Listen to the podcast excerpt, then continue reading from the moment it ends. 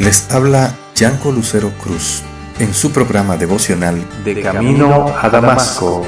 Un encuentro con Jesús que cambiará su vida para siempre. Castillo fuerte es nuestro Dios, defensa y Las personas hacen todo tipo de promesas, promesas para llevar a cabo en un año nuevo, promesas de amor a un pretendiente, promesas políticas y hasta promesas de no cometer pecado. Pero ni con juramentos los seres humanos cumplen 100% sus promesas. Solo Dios ha prometido y ha cumplido su palabra. astucia y gran poder, cual no hay en la tierra. Cuando alguien nos falla ante una promesa, dejamos de creer en esa persona. Pero si sucede lo contrario, nuestra confianza crece y podemos sentir seguridad en su palabra.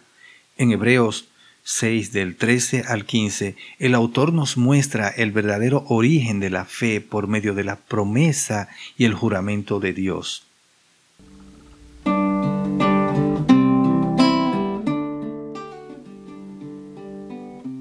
Hoy, en Camino a Damasco, estaremos viendo y entendiendo cómo Dios pone fe y vida en nuestras almas muertas por medio de la más grande promesa cumplida, su encarnación en la persona de Jesucristo, autor y consumador de nuestra salvación.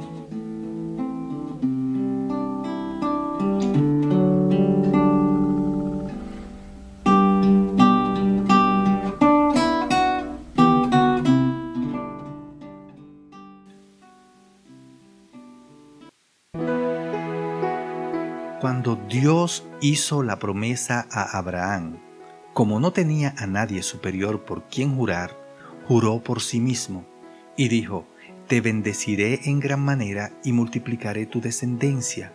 Y así, después de esperar con paciencia, Abraham recibió lo que se le había prometido. Hebreos 6, del 13 al 15.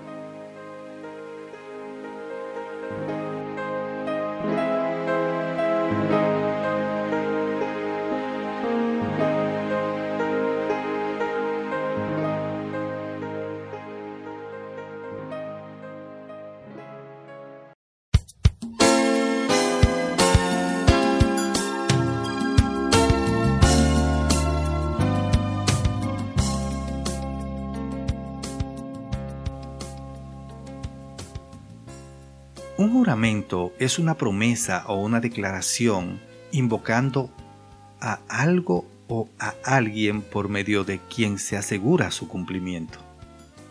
La promesa puede tener el mismo valor que un contrato, aunque no lo sea.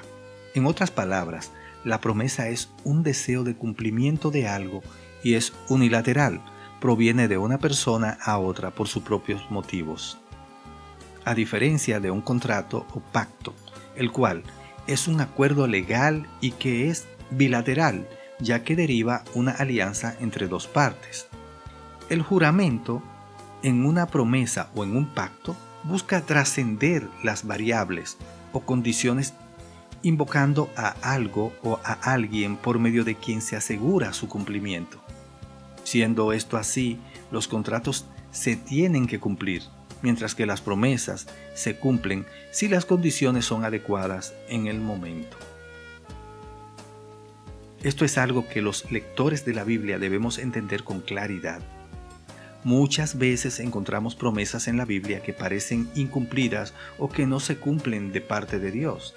El mismo Dios dice que por causa de nuestra transgresión a su ley, estas promesas pudieron cambiar. Lo que jamás veremos es a Dios hacer un pacto o un juramento y no realizarlo. Sabiendo Dios que esto es así, Él nos enseña que hay promesas de parte de Él que requieren para el ser humano su juramento. Este juramento divino y supremo no es necesario para Dios mismo, pero sí para el hombre, que luego del pecado quedó desprovisto de la gloria de Dios, sin fe ni esperanza. Entonces, mis queridos hermanos y hermanas, las promesas y los juramentos de Dios son como el combustible de la fe que Dios pone en nosotros. En Efesios 2 dice, porque por gracia habéis sido salvados por medio de la fe, y esto no de vosotros, sino que es don de Dios. Así que no hay nadie mayor que Dios por quien Él pueda jurar. Así que juró a Abraham por sí mismo. Y como no hay mayor bendición que su propia presencia, Él mismo vino como la simiente de Abraham a hacer el cumplimiento para todas las naciones y lenguas en presencia de su Hijo Jesucristo para salvación, de los que creen en Él. Y así es como Abraham recibió lo que se le había prometido. Como dice en Gálatas 3:7, por consiguiente sabed que los que son de fe, estos son hijos de Abraham. Y el mismo Jesús dijo en Juan 8:56, Abraham, el padre de ustedes, se regocijó al pensar que vería mi día, y lo vio y se alegró. Oremos. Oh Padre, oh Dios, gracias por tu promesa que trae vida a nuestros huesos muertos por medio de la fe y la esperanza en tu Hijo Jesucristo. Gracias por tu gracia y tu Espíritu en nosotros. Te pedimos y te imploramos, aumenta nuestra fe en el nombre de Jesús. Amén.